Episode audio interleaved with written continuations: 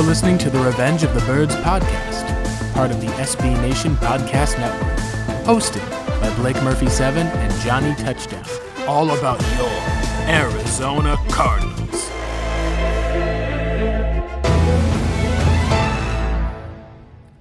Hello, welcome into the Revenge of the Birds podcast, your complete Cards coverage. My name is Blake Murphy on Twitter, at Blake Murphy Seven, and I'm joined as always by my co-host, the Venerable Johnny Venerable. We're here to talk about Arizona Cardinals football, and uh, today, kind of a sad day in some cases. For others, it may be a bit of a relief, but it is the end of the Arizona Cardinals season. They finish with an eight and eight record on the year, dropping their last two games, including a eighteen to seven uh, road finale against the Los Angeles Rams. And uh, it was a win and you're in game. Cardinals do not win. They are not moving on to the wild card round of the playoffs. Instead, the Chicago Bears, at the same eight and eight record, will end up playing the New Orleans Saints in the first round. The Los Angeles Rams, behind the arm and leg of John Wolford, do make it into the playoffs. And uh, John, let's start out by talking and how this is just not the way that I think Cardinals fans wanted the season to end, but I think this came somewhat as a surprise to some fans for the most part, as far as how inept the Cardinals have looked in the last two games. In some cases, maybe it's not nearly as much of a surprise as it should be that Arizona was not able to get past the N F C West and still stay defeated, you could say, against the likes of Sean McVay. Yeah, welcome in, everybody. Uh, I'm sorry this isn't on, on better terms. Blake and I were really excited to do a pod this week previewing a first-round playoff matchup. We have done this podcast for four to five years now. We have we I think we started it right after the twenty fifteen season, and we have still have yet to see this team reach the postseason. Um, and you know, by all accounts, this was one of the better seasons in recent memory. But still, when you look at the surface, not good enough. And that's just what consistently comes to mind. This is not a playoff team. It said it in the standings. This was an average team. This was a five hundred team away from State Farm Stadium and five hundred team at State Farm Stadium. That's who they were. And they compete in what is probably the toughest division in football. And you look on the surface, Blake, and we both felt like the Cardinals had a chance to win this game. But even with, what did it tell you that even with the likes of Jared Goff not playing, Cooper Kupp, Michael Brockers, um, Henderson, the running back, all of these outside elements factoring into this game, and we still thought maybe the Cardinals could win, but it was a coin flip. It was a coin flip in Vegas in terms of the spread consistently all week. And Kyler Murray comes out, plays the first possession, gets hit, gets his ankle rolled up on, has to leave the game until what equates to about the fourth quarter, because by all accounts, painkillers had to kick in. His his ankle swelled. It, it, you know, the the pain subsidized, and he was able to increase his mobility after basically two and a half quarters of sitting.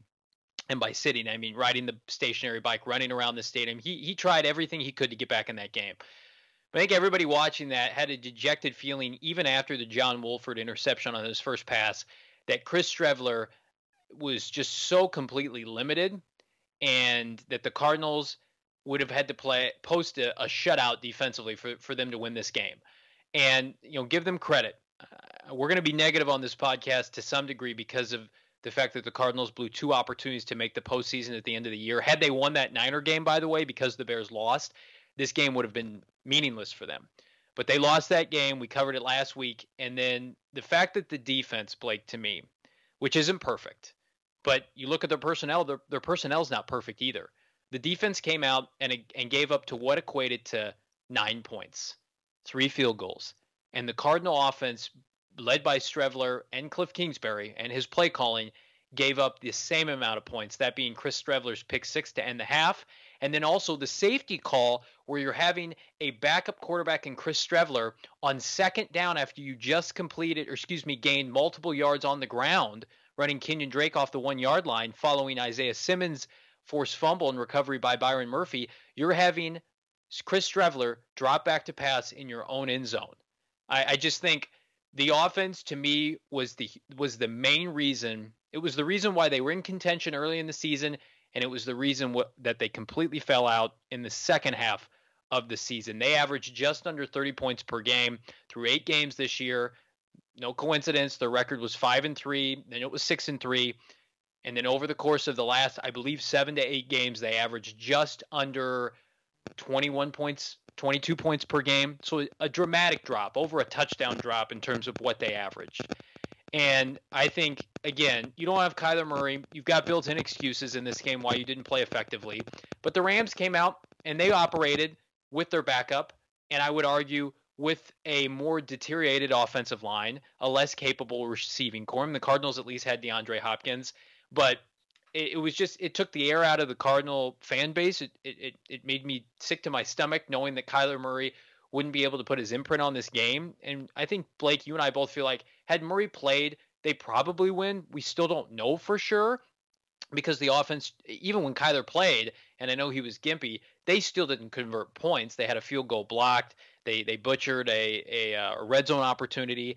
I just think this game was a microcosm of, number one, offensive inefficiencies, and to parlay off of that, also coaching ineptitude and still how far Kliff Kingsbury and company have to go to even reach the heights of Sean McVay's team that was ten and six and probably behind closed doors admitted to having a down year, especially a down second half of the year. So I'm disappointed for Cardinal fans because if you were to listen to this podcast two months ago, Blake and I were super confident, not only in their ability to make the postseason, but to do some damage in the postseason, win a playoff game, maybe contend for the division.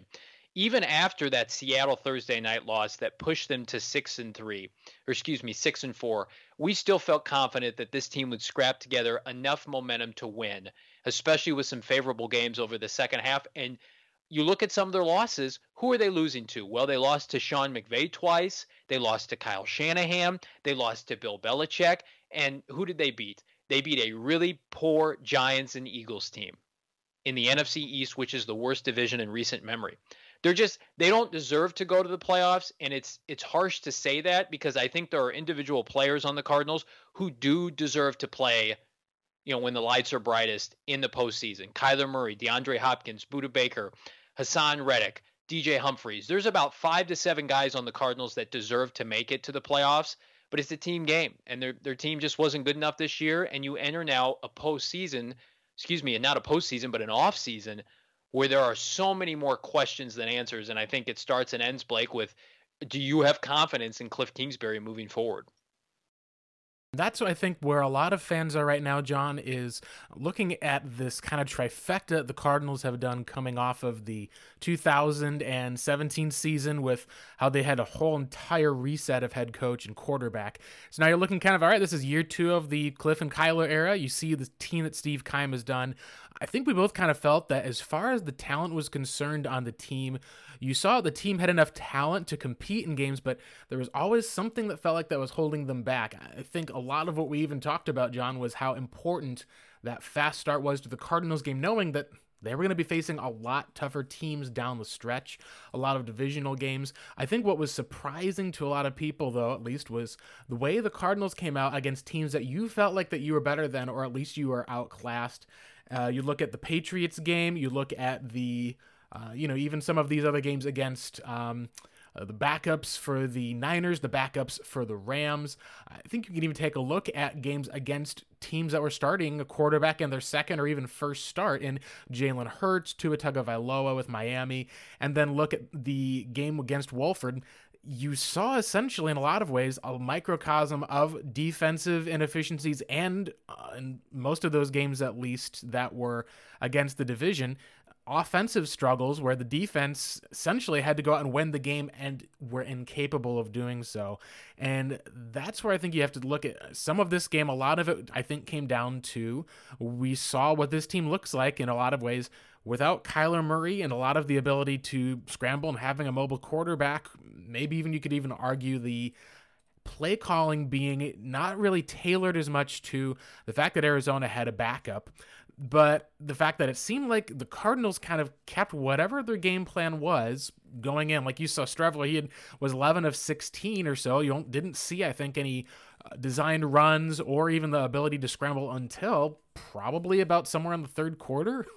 It was a little bit surprising, I think, and that's part of one of the things I think we've learned about Kliff Kingsbury is we've seen the ability to adjust and to adapt somewhat, but it doesn't seem like that there's as much as far as in-game adjustments in some of those ways. It's something perhaps it's as far as whether it's the offense or the time, or some of it may just be having to learn on the fly. The capability of something, uh, the capability of Kingsbury is something I think that we haven't questioned as much. I think it's been seeing, hey, he can learn, seeing where the offense is, it can improve. I think a lot of fans are starting to question, wonder, is the capacity for Kingsbury to improve in there, but is the capability to go out, be able to lead the team, be able to call plays? I think a lot of that came down ultimately to the end of the game call, which is the most controversial. You talk about how Kyler Murray, and he goes off of the field for, you know, a quarter and a half or so. You see Chris Streveler come in. The offense is um, awful. You see it punt, punt, give up a safety. He's holding on to the ball too long in the end zone. Maybe they're afraid that they weren't able to run the ball effectively at all. We saw Chase Edmonds had three carries for minus three yards, looking at maybe just over three yards per carry for Kenyon Drake. It felt really like the Cardinals, whenever the run game has been taken away from them and they're not able to get into third manageable, we've just seen a lot of struggles if it's not Kyler picking up third down with his legs. I think we can get into some of the causes or reasons for that, but it really did end up being a punt, safety, punt, a free play that wasn't called on a flag, a poor throw from Streveler, gets picked off, returned for a touchdown.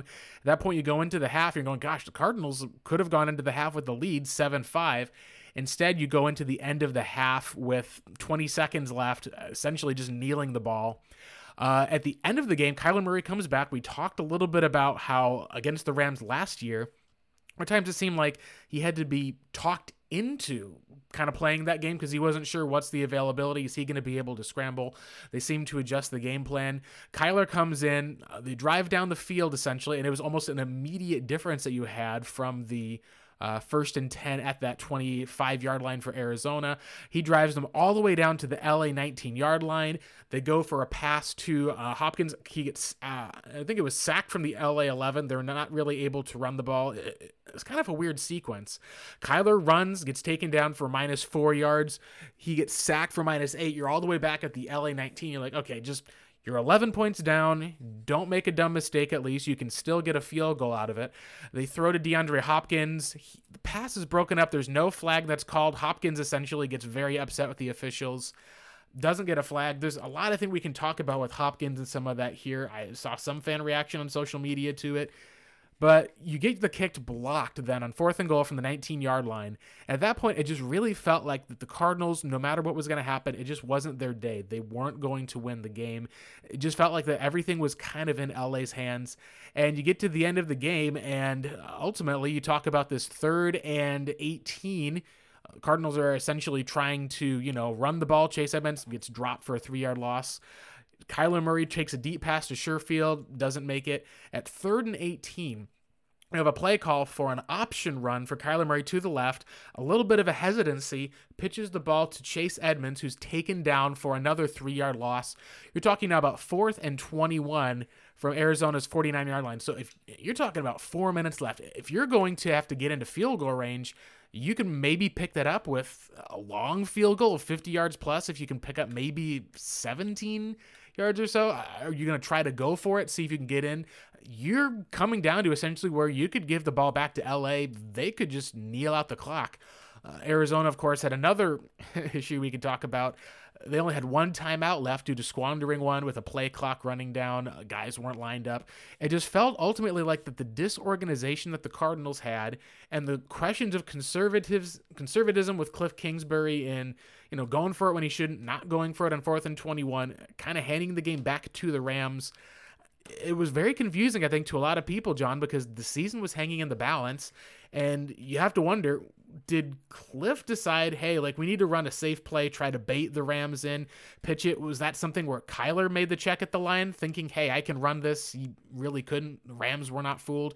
Or was this essentially Kliff going, man, it's fourth and twenty-one. Kyler's gimpy out there. I'm terrified that my quarterback may get his head knocked off and be out for some of next season. So we just have to punt it and hope that our defense can make a play on the other end. It really was kind of a bizarre aspect. And I think in some cases, cases, fans are trying to point and say, is this us expecting Kyler to be more than he is? Is this Kingsbury, you know, coaching where you're talking about how he's just coaching malpractice? Is this an example of how the team's talent level, when you aren't having Kyler Murray on the field able to use his legs, and he's not throwing to Hopkins, you just don't have anyone around him. Like, we could look at how the offensive line got blown back. We could talk about how none of the other receivers seemed to make a play. Goodness, we didn't even talk about how late on Saturday we found out Christian Kirk and Larry Fitzgerald were not going to be playing in this game, and it didn't look pretty. And I think what a lot of fans left with, John, was there was some progress made, but the questions that left a sour taste in your mouth had a lot of fans doubting it moving forward. And it's hard to object, considering that the Kylerless offense that we saw the Cardinals play in some cases looked like the twenty eighteen Cardinals more than the twenty twenty Cardinals we've come to expect. Yeah, just back to the third down play, we'll, we'll, we'll never know the truth, whether it was Kyler or audibly an out, or if that was the call from Kliff. I mean, had Kyler been healthy and they attempt to run that play, given all of the ineptitude that's gone on with the secondary options at receiver beyond Hopkins and, and to a lesser extent Dan Arnold, maybe the thought process could have been, we're going to catch the Rams off guard, and we haven't utilized Kyler's legs today. I'm saying if he, if he wasn't hurt, and we know we're going to go for it on fourth down, so let's try to pick up an easy ten to fifteen yards. Let's see if we can catch them off guard. But just the way that, that Kyler looked, how how hobbled he was, and the fact that when that play was happening, I just I was speechless. I, I didn't know what to say. I, I put it on Twitter. I said it encapsulates Kliff Kingsbury's day perfectly. It was just inept. And so I, I go back to, I, I believe just Kliff got too cute for the room again. The creativity that we saw from his rookie coaching season, I think has, is all but gone now, and he's lost a lot of credibility with folks in the process. But I also think it's part of it is the lack of belief in some of these other options at receiver. You, you've tried to go to Hopkins now for two consecutive weeks and, and give opposing defenses credit. This is why the Cardinals, even with Hopkins, need second and third receiving options, because when you run into the Jalen Ramseys of the world and Jason Verrett for San Francisco, who's playing as well as anybody in the N F L with a, a defensive-minded Robert Saleh, they are going to have chances to take away Hopkins. So you need to be able to have a number two and a number three receiver that you have confidence in. And this game was compounded by the fact that, oh, by the way, Christian Kirk was on the COVID reserve list. He wasn't playing. Of course, we can get into that as to how he got on the list, how he wasn't being overly effective beforehand, but he's still de facto your best sub- secondary option in the passing game. And then the, the great Larry Fitzgerald just couldn't play with it, with a groin injury. So you're already down to the bottom of the barrel. So maybe they, they just thought, we have a better chance of trying to run this option play because Chase Edmonds is one of our more effective playmakers, but I still can't wrap my head around it. And it's really the lasting impression of this season, Blake. And, and that's not a good one if you're Kliff Kingsbury. I think that that's why so much of a, of us, including myself, said that, that Sunday was a must win, because it's going to dictate how we look at Kliff Kingsbury for the next half calendar year before O T As and minicamp and camp starts up again next year. We're going to have that fresh in our mind. And sure, we'll we'll go through lulls with free agency and the draft, and there'll be some restored optimism. I said, you know, kind of tongue in cheek on Twitter, that everything's going to be forgiven once the Cardinals roll out quote unquote new uniforms. I have no idea if they're going to in the spring, but that just that's just kind of the way it thinks. We have a we have a short memory in some regard, but I just think that right now the narrative is is so negative for Kliff Kingsbury being able to succeed at the N F L stage. The fact that he was gifted this opportunity, that it was a gimmick, that it was a ploy, that it was he was undeserving by a franchise that, in my opinion, has low self-esteem and attempting to buy low on a, a very strong offensive mind. But just Kliff has not showcased an ability to get over the hump. And I think for the people that are, and there's a lot of them, that are pushing back with some of our comments and some of our criticisms that, well, this team was eight and eight. Their over-under for the season, excuse me, was seven and a half. They exceeded expectations. They did this. They did that. You know, their offense improved statistically, even though Football Outsiders had them dropping six spots from, you know, thirteenth to nineteenth. All of this happened in the second half of the year, and that's what people are going to remember. The Cardinals started out like gangbusters and were five and two, and then they finished the season three and six, including oh and four in the division. It's it's a what have you done for me lately? If the Cardinals had started three and six but ended five and two, the narrative, even if they had missed the postseason on this team, would be completely different. Now, I'm not saying that momentum carries, you know, forward for a franchise. It certainly doesn't. And you know, if you remember the the two thousand, I believe, eleven Arizona Cardinals, Patrick Peterson's rookie year, that team somehow managed to be eight and eight. Ken Wisenhunt got to keep his job for another year and was fired in, in twenty twelve. Uh, they started four and zero, and I think they lost, you know, five. They lost every game but one to to end the year. I think five and eleven. So they could flip the script and and have a really successful start to next season and continue that, learn from this. But I also think that we need to be critical because we saw Kliff Kingsbury be outcoached damn near every Sunday, and it, it was disappointing to see. Last year, you know, and early on in the season, he went toe to toe with Sean Mc, or Kyle Shanahan and Pete Carroll, Ron Rivera. I mean, the the offense, the team looked competent. They looked like a, a playoff contender. But now we look back and we dissect those games, Blake, and it's like, did they really, or was Kyler Murray just playing otherworldly football? Was was he just playing at such a high level that Kliff Kingsbury could kind of go through the motions? Because in all actuality, their their statistics are going to be better than how efficient they were offensively. The run game at no point was better than last year. And outside of, you know, jump balls and, and specific routes to Hopkins on, on the left side of the field, there was no intermediate passing game. No number two receiver stepped up. It was really a two-man show. It was Kyler Murray making plays. As with DeAndre Hopkins, you had an offensive line that had two very capable tackles, but the interior regressed significantly. And you had a head coach that when when the lights came on and it was time to punch your, punch your ticket to the dance, he just couldn't do it. And until he does, entering what will be a critical year three, everybody is going to have a target on him as just a complete incompetent head coach in the N F L that has no deserving spot there. Yeah, and some of that was how he came in. You mentioned how the narrative is for Kingsbury, where everyone said, hey, look, he's never finished with a record better than eight and eight. And we said, hey, this is something that's going to follow him all off season if he does finish. And part of that is because of the collapse that we've seen of the Cardinals offense. You talked about how their schedule and how everything seemed to kind of shift after that week eleven Seahawks game where the team got punched in the face. You knew that Kyler's mobility was maybe a bit hinged. Maybe there was issues with his arm, but it seemed very much like in a lot of ways that the Cardinals offense just was not the same functionality that it was in the weeks previously. After the Hail Murray went down, you talk about how they had essentially scored twenty-one points, seventeen, came back in the second half against the Rams after a miserable first half. And then ultimately the Giants game was really, in a lot of ways, the offense was efficient, but the, it was won by the defense, partially behind five sacks by Haason Reddick and being able to force Daniel Jones into game-breaking plays. Uh, after that, the only game that really seemed like it was a highlight was the Eagles game, which was thirty-three twenty-six is the final. They were able to put up thirty points. Some of that due to, I believe, in the uh, beginning, they were able to at least force a, I believe it was either a, was it a fumble or interception, able to get some defensive points on the board. After that, it really was kind of the Eagles game where Arizona was able to take advantage of a bad secondary. And then at the end, they still couldn't put the game away was kind of the interesting one. They had two fourth down opportunities that the Eagles got to kind of go and pull a, uh, you know, pull a win out of their butts.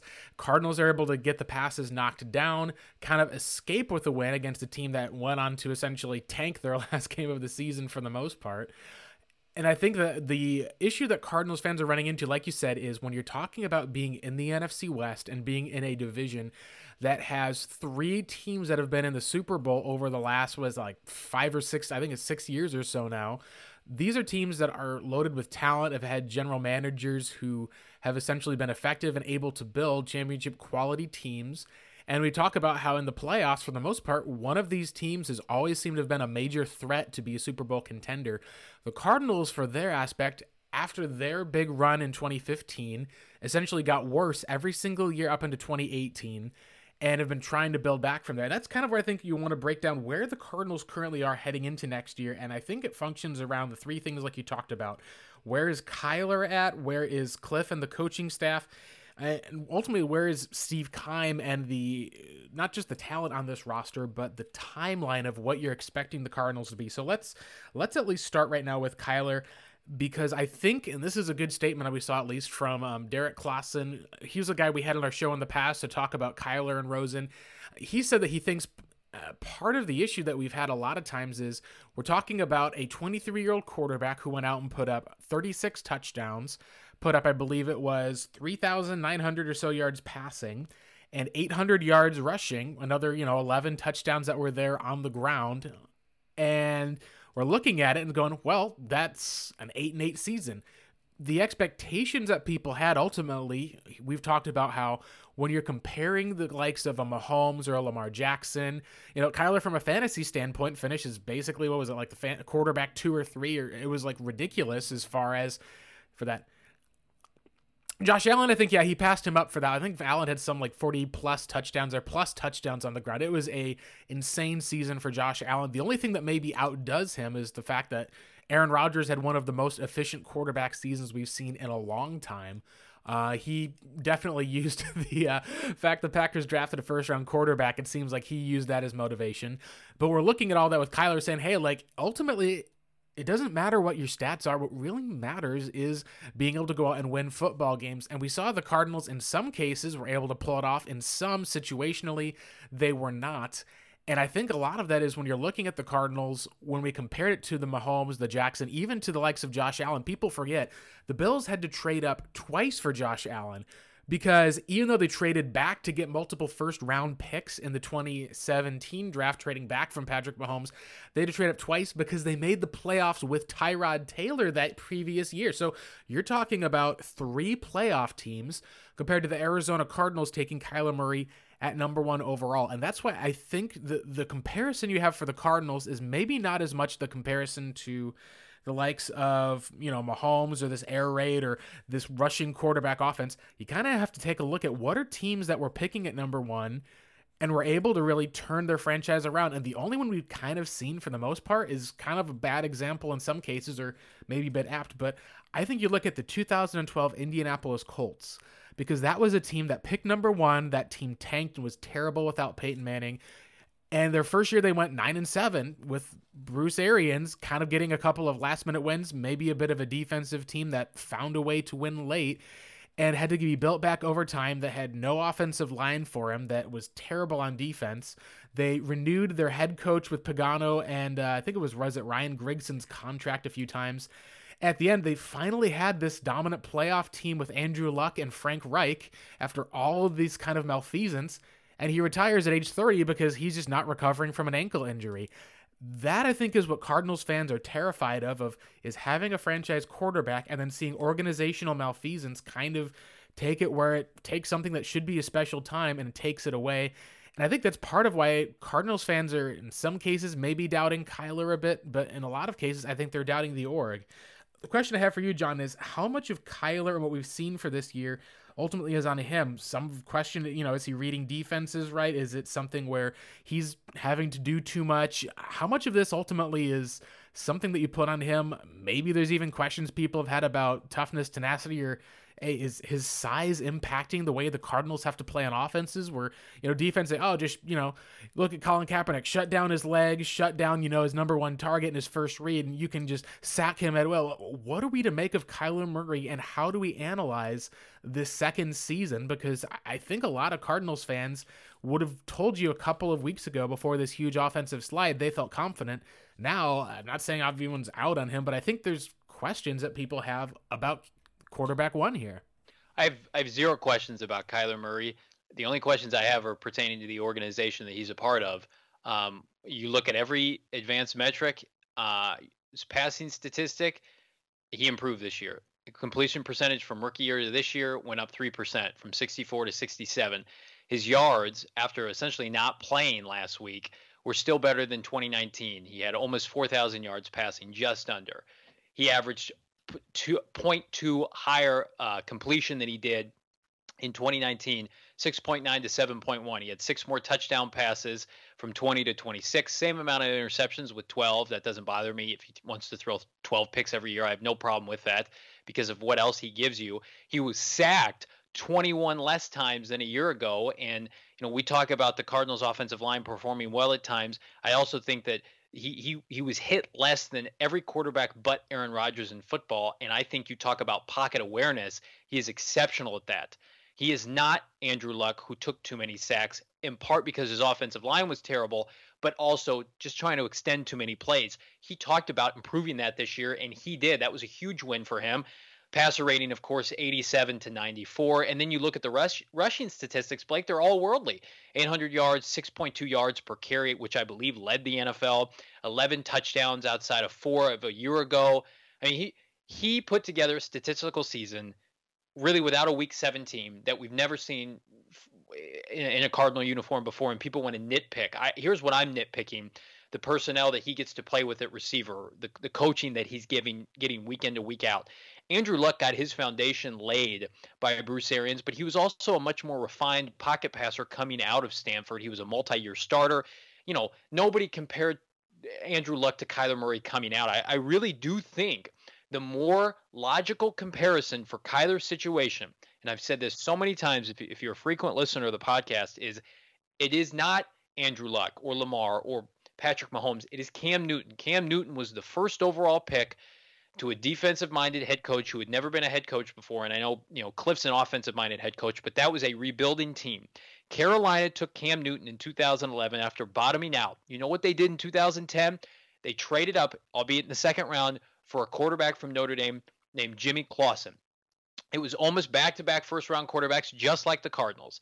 Cardinals took Rosen. They took Jimmy Clausen. They bombed. Every, everything got replaced. I do think Carolina got a new G M. Steve Keim was gifted another chance. And what did Carolina do his first year? I believe they won five or six games. And what did Carolina do in the first round of that year? They took a linebacker named Luke Kuechly. What did the Cardinals do? They went five, ten, and one. They took a linebacker named Isaiah Simmons in his second year. I think they went seven, eight, and one, won the division, of course, beat the Cardinals in the first round, but were an under five hundred team in a bad division, but still won it. I mean, Cam's numbers didn't look anything close to what Kyler did this year. Kyler was w- much more efficient. Then that team got a little bit better, and then the next year they had a really nice season um, in route to, I believe, their two thousand fifteen maybe N F C championship season. I don't think the Cardinals are going to get there because they don't play of the N F C South of twenty fifteen. But I do think it's realistic to expect another jump from Kyler next year, especially when you consider you still ha- have him on his rookie deal. He's not hurt. He's, he's he, to me, his toughness can't be questioned. He got laid out against Seattle, didn't come out. Uh, his his ankle got rolled up on, and he came back in the game. Nobody can criticize him for that. He came back in the game against the number one defense in the N F L and tried to get it out. He, if they would have won that game, he would have been playing this weekend. You you and I both know it. So he still has never missed a start in the N F L. He's got thirty-two games under his belt, all of which he started. Now he's missed bits and pieces to end the season. But again, can you refortify the interior offensive line? Can you upgrade the center position? Clearly, hopefully that's going to be a, a prime example of something they target in the offseason, whether with a veteran or a draft pick. They need to upgrade, I would argue, two receivers. If you want to go out and get a, a bona fide number two with Hopkins and then a developmental guy that could come in and be a change of pace number four receiver, they need a capable running back. Kenyon Drake fell off a cliff over the second half of the season. Chase Edmonds, can, can you get him and a rookie to, to get some mojo going in twenty twenty-one? I just think that Kyler Murray carried this team for a long time this season, and when he needed his head coach to make adjustments and other players to step up around him, not named DeAndre Hopkins, no one could do it. Christian Kirk, over the second half of the season, had under two hundred fifty receiving yards and zero touchdowns. He became a, a complete vegetable. Larry Fitzgerald is old and got beat up and had a huge covid nineteen scare. I'm so glad he's okay. But he's going to be thirty-eight. It's a young man's game, and you're paying Larry Fitzgerald eleven million dollars. That's not great business. Andy Isabella, we've talked at it ad nauseum. He is a bust. They, they, he was inactive throughout the course of the, the last quarter of the season. He would have been active in Week seventeen had Christian Kirk and Larry Fitzgerald been healthy. And even though he was active, he still didn't see the field. So what you had was you had DeAndre Hopkins, and you had Dan Arnold, and that was it. And so, to me, I just think that we expect him to take that next step into M V P status, just like I, I've said this forever, just like Lamar, just just like Patrick Mahomes. I say we, just nationally, people are like, well, Kyler Murray, he's, he's the next M V P in year two. Those teams had infrastructures of success, continued success. Kansas City and Baltimore are two of the better-run organizations in all of the N F L. They have Hall of Fame head coaches. John Harbaugh is going to the Hall of Fame. We know Andy Reid's going to the Hall of Fame. Those two teams traded up for said quarterbacks. Kansas City went from the twenties to get Mahomes at ten. Baltimore had a first-round pick in the twenties, then traded back up into the first round with their second to get Lamar at thirty-two. Kyler Murray at pick one in twenty nineteen entered a franchise that was in, in a complete and utter rebuild, and to the point where it looked like a like a not only a rebuilding roster, parts of it looked like an expansion roster. And so we're going to go into the year three of this rebuild in the offseason. And again, I think that while I have my serious concerns about Kliff Kingsbury, I have no doubt that the team, the offense specifically, that they're going to trot out in week one of next season will be better than the offense they trotted out this year. They will have upgrades. They will add speed. They will add athleticism. They'll get faster at positions of, of, of need. They'll, they'll upgrade and tweak the offensive line. I think Josh Jones has a higher ce- ceiling than Kelvin Beachum. Dan Arnold in what equates to year three with Kingsbury. You've got Christian Kirk in a contract year that he should be motivated. Same with Chase Edmonds. I expect them to draft a back, draft a receiver, and add a prominent receiver of note, number two, to go with Hopkins. I think by default, we're going to see improvements just based on the personnel that they have. And you could see his his rushing yards could go down because of it, but his, his pass inefficiency, I mean, goodness, people are nitpicking Kyler Murray. Josh Allen didn't complete more than sixty percent, or I think like fifty-eight percent of his throws until this year. And of course, it's a huge jump into the seventies. Kyler Murray has always been accurate. He almost threw for four thousand yards. He almost ran for one thousand yards. I just think that, again, Blake, just like we said with Kliff Kingsbury, people have this assumption because the season didn't end well and Kyler didn't put up gaudy stats when it mattered that this is the kind of player he is. Wherein, if you rewind three weeks ago, he shredded Philadelphia and was the N F C Offensive Player of the Week. Then he ran into Robert Saleh, and then he got hurt in the finale against the number one defense in the N F L. I think it's it's so much less to do about Kyler Murray and so much more about the Cardinals infrastructure, Keim, Kingsbury, and then also, unfortunately, something that you can't control is you have three competent N F L franchises in your division with three head coaches that have all been to the Super Bowl. You are always going to be at a coaching disadvantage. We talked about it, Blake, ad nauseum. You were never, until proven otherwise, you were never going to have a coaching advantage in your division. The best you can hope for is four out of the six games, unless Kyler passes Russell Wilson in the next couple of years, you will have a quarterback advantage. He's better than Jared Goff, and you would presume even if the this the Niners get somebody like Darnold or Stafford, nobody the Niners are going to trot out next year will be better as a player than Kyler Murray. That's going to have to be enough, and you're going to have to get just enough out of Kliff Kingsbury. And, it, you know, it's not impossible. This team will probably have a similar over-under that they had this year. Maybe it goes up to eight. Depends what Steve Keim can do in free agency in the draft. But I just think they're good enough to be in contention all year because of the added playoff spot. Now, they don't get to play the N F C East and the A F C East next year, but divisions are always up and down. I They're not. They're never going to bottom out with the combination of Kyler and Kliff. But we've talked about it. Will they get the most out of Kyler and this roster while Kyler is still affordable? And you see what Houston's dealing with now. Deshaun Watson is phenomenal. He led the N F L in, in passing yards. He he's an all-worldly player. But the team is so bad, he himself can't do it. And he's got inept coaching. Is is that what's in the future of the Cardinals? I hope not. Talk about Kliff here in a, a second. First, I did want to just wrap up some of the Kyler talk with the question I think a lot of people came into it this year where a lot of people assumed he's going to take the leap through the first few weeks he did. Obviously, the Cardinals did seem like they stumbled some down the stretch. The biggest question I think that you can ask with Kyler was, is he or is he not a franchise quarterback? And the biggest thing I think you see with that is, were there any red flags that you see from Kyler Murray that maybe is kind of like, oh, it should be a warning sign or something that's going wrong? I think the easiest ones that you can take a look back with, with previous Cardinals quarterbacks, some of them, there's ones that were pretty obvious, like uh, the one that you can think of as far as with, you know, there's Matt Leinart. People had questions about, you know, the arm, with the maturity, some of those things. You look at with Kevin Cobb was, oh, this is a guy who is he going to be durable for the most part, was one of the things that you saw. When you look at what happened with Josh Rosen, the three things that we talked about when he ended that season were, hey, he needed to figure out a better way of making plays out of structure. He just seemed like he was slow and would get tackled from behind. We talked about how he needed to be able to uh, accelerate and speed up his process. Sometimes he'd make the right read. It would just get there too late. And then the last one that we at least had talked about for the most part with Rosen was it just seemed very much like that there was, you know, the team would play and would rally around, but you brought up things as far as like, he's like, hey, like there were nine mistakes ahead of me. There was these things that happened. There's a lot of things where he kind of seemed and behaved right. But when it came down to it in some of those clutch situations, you just saw mistakes that were made that ultimately it didn't seem like he learned from. There were multiple times we got to see some of either the picks or same mistakes that happened.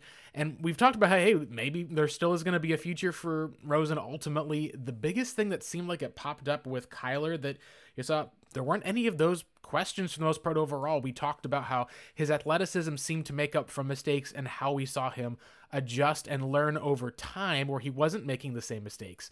A good example I could give at least is you look at beginning of the season to end of the season. You had a lot of people who are questioning saying, hey, look, he keeps having all these different plays where he's not out of the pocket, throws it away to take an intentional grounding flag.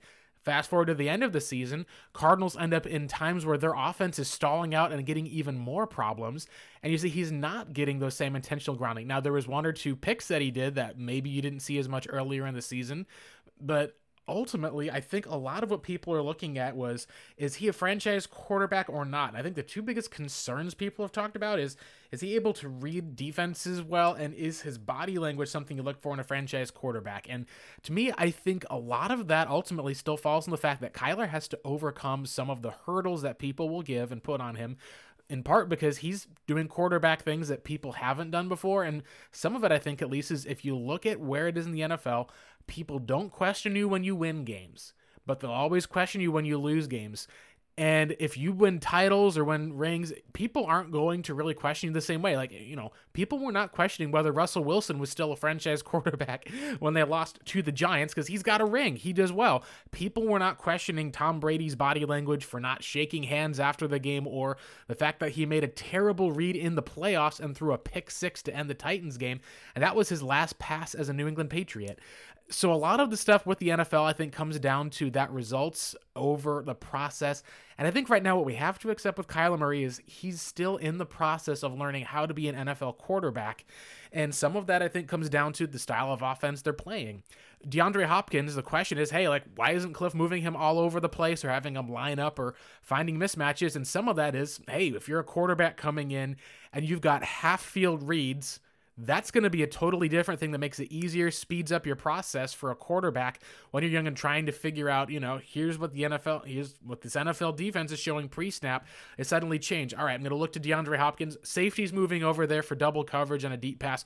Cool, I know immediately I can move off of Hopkins. If you're having to move Hopkins around into the slot, into the right-hand side, all over, having him on different crossing routes, maybe Kyler's height has something to do with some of those. We haven't seen as much of the mesh concepts. Perhaps we We did see some batted balls for some of those tendencies. Maybe it's something, at least for that one, where there is going to be a limit because every quarterback has it.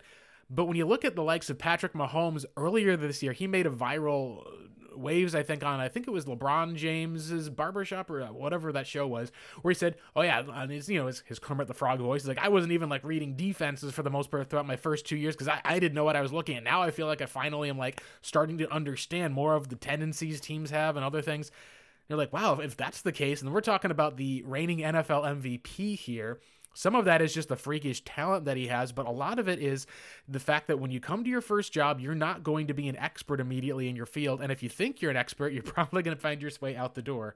So to look at where everything is with Kyler Murray, I think this year can be charted up to a success, and like we talked about, John, the Cardinals have in their hands a quarterback who just put up a season that was probably arguably one of, if not the best statistical season they've ever had from a quarterback, and we're expecting that this should grow, because there was times that offense did not look like it was fully functional. That shows you, I think, that there is still room and opportunity for growth. Kyler even said as much. What I think people are questioning now, we can move into, is the coaching scenario. Because with Kliff Kingsbury, I think people came in expecting this explosive air raid Oklahoma-style offense, and instead what we've seen is more of the Texas A and M Johnny Manziel-style offense, which maybe is a surprise, but maybe it shouldn't be. And I think that's the perfect comparison, because Texas A and M, it was, all right, Johnny Football's going to be running around making plays and scrambling, and we throw to the wide receiver, Mike Evans, who's always on the left-hand side of the field. And occasionally you'll be able to have a busted or extended play, see a deep shot to Ryan Swope. That was essentially this version of the offense that we saw. So the question is, hey, is this because Kyler is limited, or is some of this that Kingsbury's having to play down to the personnel? I think there's a combination of some of them. The issue that fans had was the situational awareness and questions you had with Kliff seemed to weigh on the team as it went on, and in some cases, John, it, it may have cost them games. Uh, talk a bit about what we've seen from Kliff, and then we can kind of move into the rest of the coaching staff as well, because Vance Joseph, in a lot of ways, John, had a lot of pros, but also still some of the same cons we saw from twenty nineteen, too. Uh, talk a bit first, starting about where we're at with Kliff, because you said after the game, you may have to fire Kliff, was a tweet that you sent out. I did. Talk a bit about that. I it, it, Listen, uh, I didn't say definitively I would fire Kliff. That's not a cop-out. I think that because of the regression of this team over the second half of the season, I think because of the coaching that you're going to face every year, I think that clearly the, the relationship between Kyler and Kliff is not hampered, but it's not as close, I, I think, initially as we thought. Um I, I just think if, if you can get an upgrade, you go out and get an upgrade, but you have to have one ready to go. Um, but I just think Michael, I'm not saying at any point do I think that they're going to move off of him this offseason, or Steve Keim. And for that matter, it doesn't look like they're going to move off of their defensive coordinator either. I just think because Michael Bidwell is currently still paying Steve Wilks, and he's a very patient owner, there is a risk of becoming the Cleveland Browns, where you're firing people every offseason. Um, I just think you you see this potential with Kyler, and you don't want it to go to waste. I think the Colts, if they could do things differently, would have moved on from from Ryan Griggs and, and Chuck Pagano much sooner. And to be fair, Kliff Kingsbury has, as a coach, elevated this this team by default because Steve Wilks just wasn't ready to be a head coach in the N F L. But I think Kyler has just masked so many errors with this franchise that it's fair to wonder, I'm like, what would this team look like with, let's say, a Jason Garrett as their head coach? Would they be better? Would they be the same? I mean, it just, it just shows you that I think you've got a hell of a recruiting pitch for, let's say, somebody who could come in and work with Kyler immediately, knowing how close this team is. They have a lot of top end talent, and the recruiting pitch isn't like what it was at an all-time low in twenty eighteen, twenty nineteen, so it's different. But I understand their hesitation to not move on. But I, I just think you've been you were embarrassed to end the season. Your head coach got embarrassed, and I, it's a what have you done for me lately league. It's a win now league, and the Cardinals have have made the jump. They have gone from the bottom of the barrel to semi-competitive last year to now they're in every game, but they're still not a winning team yet. You have to be convinced that Kliff Kingsbury can get this team to where it needs to be, because let's listen, if Kyler Murray comes out next year and puts up the same statistics, I think a lot of us would take that, give or take a touchdown here or there, and have it spread out over the course of the season. Is the rest of this team improving? Are they getting more from the running game, secondary options at receiver? And the biggest thing I have, the issue I have with Kliff Kingsbury, and unlike Vance Joseph, who I'll get to in a second, Blake, who is Kliff Kingsbury on this roster elevating? You know, I, I always talk about, are you developing young players? Are you putting your your your imprint on on this team? This offense does not have an identity. It had one kind of last year. The running game was on the forefront. We saw a lot of creativity from Kingsbury. They were just so limited at spots. And so we thought this year we're going to see the full complexity of Kliff Kingsbury's offense.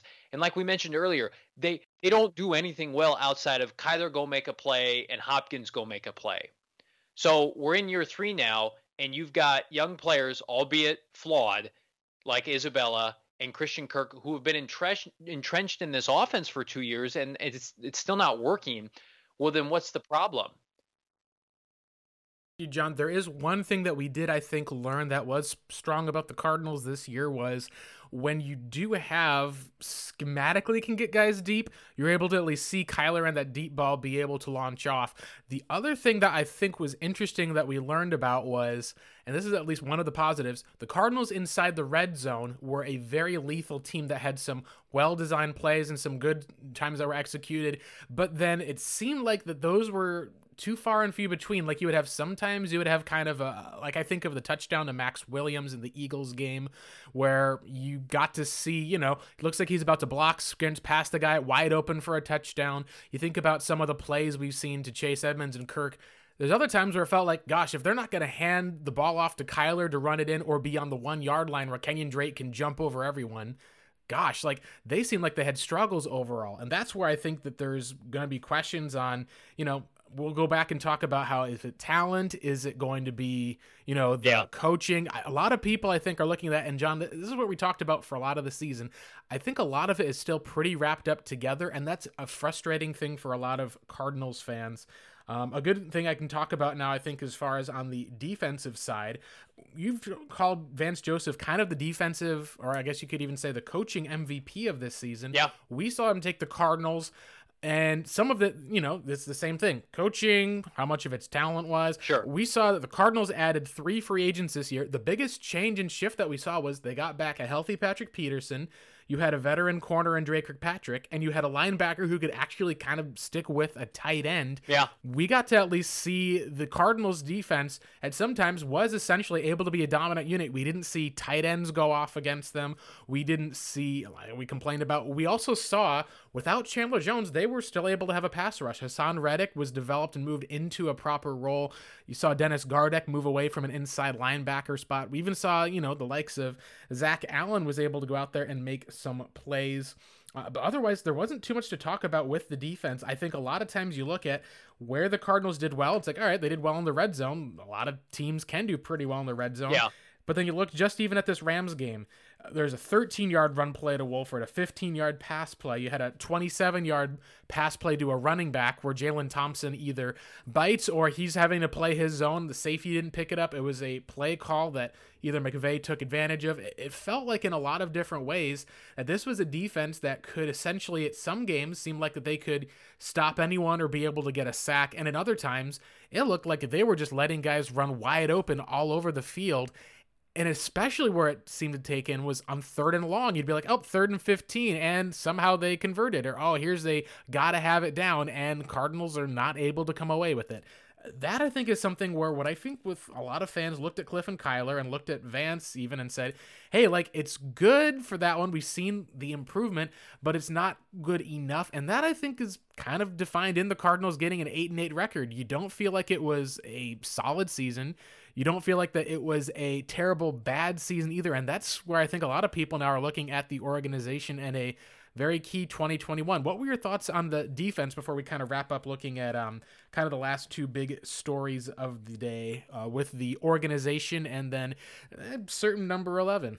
Yeah, I think the defense greatly uh, overcompensated. I, I think they exceeded my expectations twofold. And I think if you would have told me before the season, this was the effort we were going to get or the, the, the bottom line statistics, I would have thought this team was a, uh, a guaranteed playoff team. Uh, listen, they were tenth in Football Outsiders defensively. I know that's not the end all be all. I believe they were top twelve in points per game allowed. They allowed twenty-two point nine points per game. That's better than multiple playoff teams, including the Packers, the Seahawks, the Bears, the Bills, Uh, many multi, uh, Tennessee. I mean, they were better than all those teams defensively based on points per games. And I, some people are going to scoff at this. I don't care about yards. It's twenty twenty. The, the N F L game is meant for offenses to succeed. Are you getting the ball in the end zone or not? And the Cardinals had an opportunity to punch their ticket to the dance each of the last two weeks of the season, Blake. And the defense gave up twenty points and they gave up nine points and they lost both those games. And if they had won those, either one of those games, the narrative on Vance Joseph would have been completely different. I also want to point out, you mentioned a couple guys coming back. from injury. They lost Jordan Phillips for what equated to basically half of the season. That was their big ticket defensive line signing. Zach Allen missed, I think, the first seven to eight games of the season. He was supposed to be a year two breakout player who I did think played well at the end of the season. They lost Corey Peters, a staple at nose tackle. Of course, Chandler Jones, who was, I think, the runner-up for defensive player of the year last year.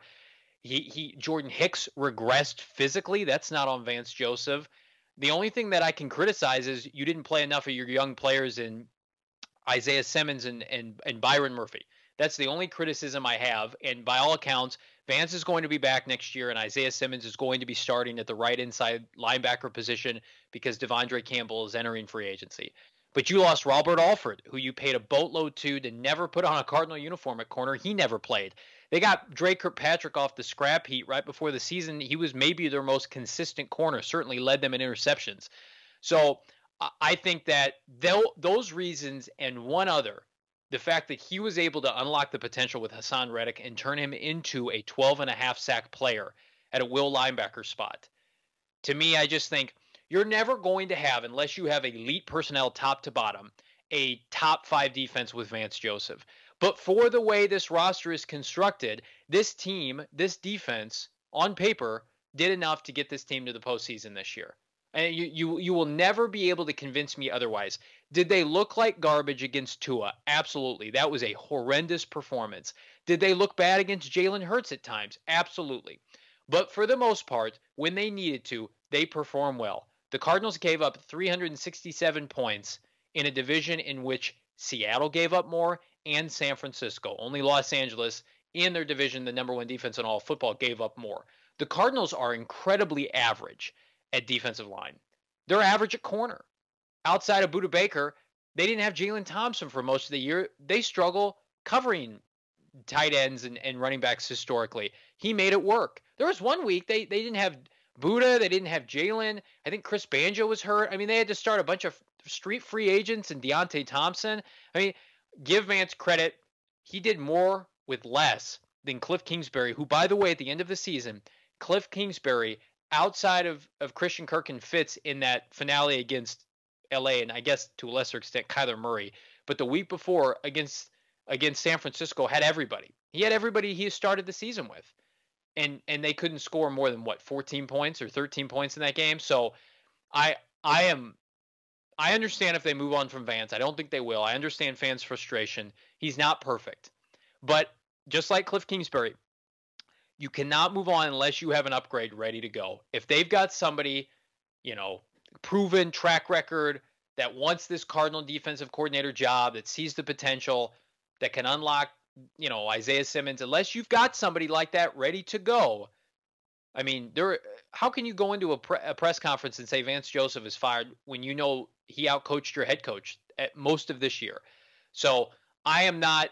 Listen, I am not married to Vance Joseph as the Cardinal D C. I'm not banging my drum for him to stay, but I think it's hypocritical to suggest that he didn't perform admirably considering the talent or lack thereof that they had. And I think that it's realistic with the upgrades they're going to make to expect them to improve again next year.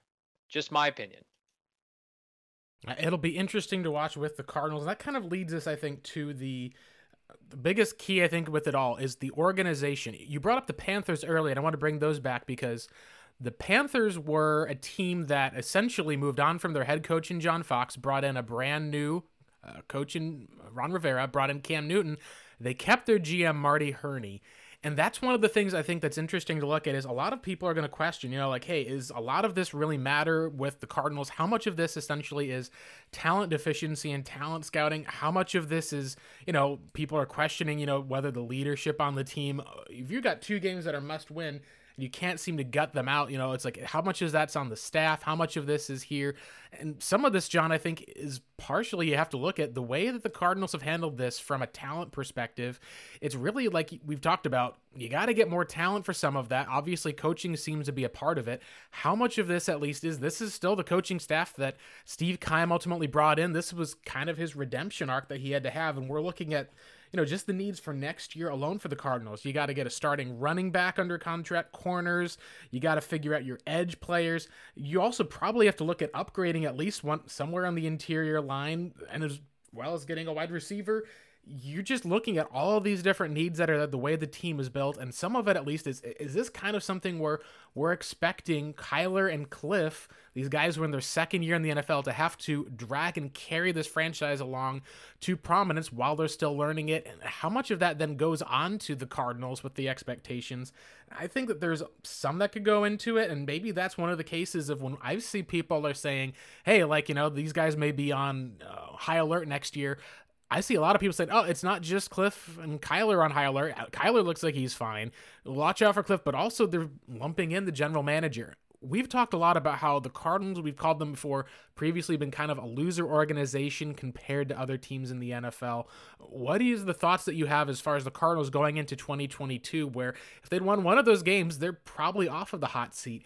The way that they lost was so discouraging to a lot of people. It reminded me of the, the Steve Wilkes press conferences.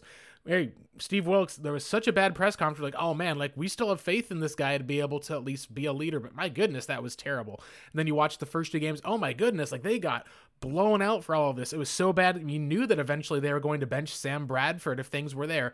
That's how these two last games against divisional rivals kind of felt like, and we're talking about teams that are talented, that are, you know, pushing for the playoffs. What are your thoughts on Steve Keim, even with Michael Bidwell, the organization, for all that, especially since, and you and I, you know, we will talk a little bit more about this in our next show, I think, you and I both are making our prediction with Larry Fitzgerald that he's probably going to retire and that Patrick Peterson's probably going to leave. That means that this whole kind of Keim, Bidwell era that we've seen of the Cardinals that we've brought in, this whole Super Bowl and Arians era, uh, Chandler Jones entering the last year of his deal too, uh, you're kind of having to depend ultimately on your general manager, especially if you're going to be paying Kyler Murray a lot of money, and we're still not quite one hundred percent sure exactly what or who he is at this point. I think a lot more people are comfortable with him, but what are your thoughts as we wrap up today on Keim and the organizational aspect behind Kyler Murray? Here, I, I think you're going to see the most aggressive period of free agency in the draft that, that oh. we've seen under Steve Keim that might mirror the twenty sixteen offseason where he went out and they tried to push that team over the top with veterans to get them to a Super Bowl. I think we will see something to that degree from a G M that knows he's on the hot seat and a head coach that, that knows it as well. I expect their first round pick to be a player that Keim knows will play right away. And if that's something like a running back, it will not surprise me. I expect them to go out in free agency and add bona fide, no-nonsense starters that are proven in the N F L. I think there you can you can take it to the bank. Steve Keim, on the first couple days of free agency, will go out and get a receiver that it, there's no doubt that that person, whether it's Marvin Jones or Curtis Samuel, or, you know, you can dream about it like an Allen Robinson, he will go out and give a big contract to a number two wide receiver. He will go out and upgrade at least one of the corner positions. And he will go out in the draft and get somebody that will come in not to be a slow developing half part-time player as a rookie, somebody that can come in and impact this team right away. That just, to me, when you have that sense of urgency that, oh no, we what equated to we vomited all over to ourselves to end the season. And this is what people remember. We need people to help us now. We need help right now. That's why I think there's zero chance that they let Haason Reddick go. I think he's either transition tagged or franchise tagged because you need him in the fold. And as much as I do not believe it's the right move long term, I, I would not be surprised if they brought back Patrick Peterson just because of the free agent corners that you see. He is the best option. So to me, Blake, I think it's all about how can they put together the strongest possible team for Kliff Kingsbury to coach in twenty twenty-one that will buy them additional time? Because you and I both know if they put together a playoff team next year and they win ten, eleven games, Keim is getting extended. Kings, Kingsbury's getting a vote of confidence. You know, if they miss the postseason and they regress, I don't, I'm not even talking about like Kyler regressing. I'm just talking about win-loss. If they regress and go backwards, that's six years without postseason success for Steve Keim. I believe they will both lose their jobs in the process. So if you're Steve Keim, what are you doing this offseason? Are you slow playing it? No, you're going to double down on what you did with Hopkins last offseason. You're going to ensure that whom you draft in the first round, I've never felt stronger about this, whether they trade down and do it. I believe the player that they get, either at sixteen or if they trade down and get an extra second or whatever, the first player or players that they get will be plug and play. Like you're you're going to step in and have a significant role in week one. There's no more of this hand holding. There's going to be, knock on wood, hopefully a regular offseason. That's why I just I think about it, Blake, and I'm like, I could absolutely see them taking a running back in the first round. I could absolutely see them taking, you know, an impact wide receiver early because the Cardinals run four wide receiver sets.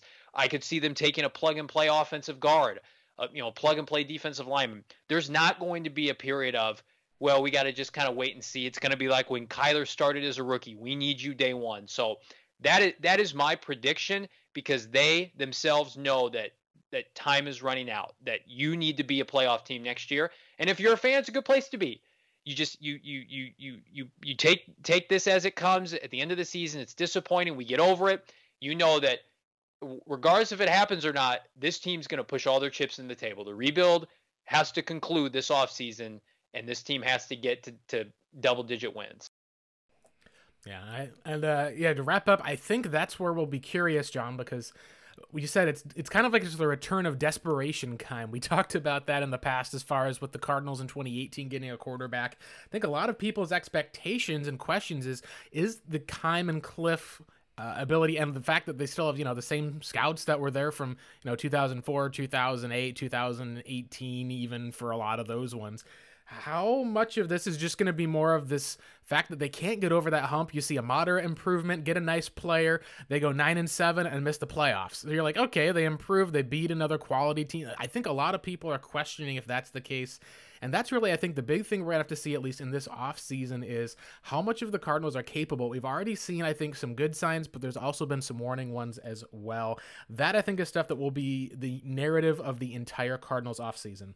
Well, uh, thank you guys for joining us. We'll have more talking about some of the Cardinals needs that we'll have coming up. There's not just upgrades that are needed for the team. There's also some holes on their roster. We'll talk about some of that with free agency and get a little bit more into as far as with kind of an examination of Uh, what kind of got the Cardinals into this thing. We're reviewing some of their overall season and maybe took a look around some of the N F L as well. Uh, I know we've got pick sixteen coming up. There's a long way to get to the N F L draft. Um, John, where can the listeners find you and your takes, at least for the most part, uh, as we get into this uh, offseason that we wish we were still talking about games? Yes. The Cardinals were not able to come through, unfortunately. Hopefully, at least, there's always that team hope you have of, you know, next year will be better, right? I'm at Johnny Venerable on Twitter, of course, here on the R O T B podcast throughout the duration of this offseason with my buddy Blake. And then, of course, in the written form, revenge of the birds dot com. And I'm going to try to figure out my live streams now that Periscope is gone. Uh, Twitter Live is a thing now, I guess. And I had some audio issues after the, the finale against L A, but we will get the live streams going some point this year. And uh, plenty of quality content. Blake, where can they find yours? Uh, it'll be on revenge of the birds dot com as well as at Blake Murphy Seven. I got an article that should be up either, if not tomorrow morning, the day after, uh, kind of going with a push, uh, a I guess you could say a buy and a sell. You know, your typical uh, stocks. You think of stocks rising, stocks falling. A lot of Cardinals opinions about either players they should draft, players they should cut, players they should re-sign. I'll take a stab at which of those you should buy, which of those you should sell, and maybe something to consider or hold off on. We can't wait. So it's going to be a lot of fun for that one to look at that this offseason. I thank you guys again so much for those of you listening, supporting, you know, us, the Cardinals throughout the season, those following on the rest of us and on Revenge of the Birds. Um, hope you guys have a, a great start, at least to the offseason. The playoffs are coming up. We'll see exactly who makes it out. Some interesting games coming up. Um, we'll talk a little bit more about the Cardinals offseason later, if not this week, then at least for sure early next week. Take care, everyone. Hope you guys had a great start to your new year. Even if the Arizona Cardinals, eight and eight that they were, uh, just came up a little bit short. Take care.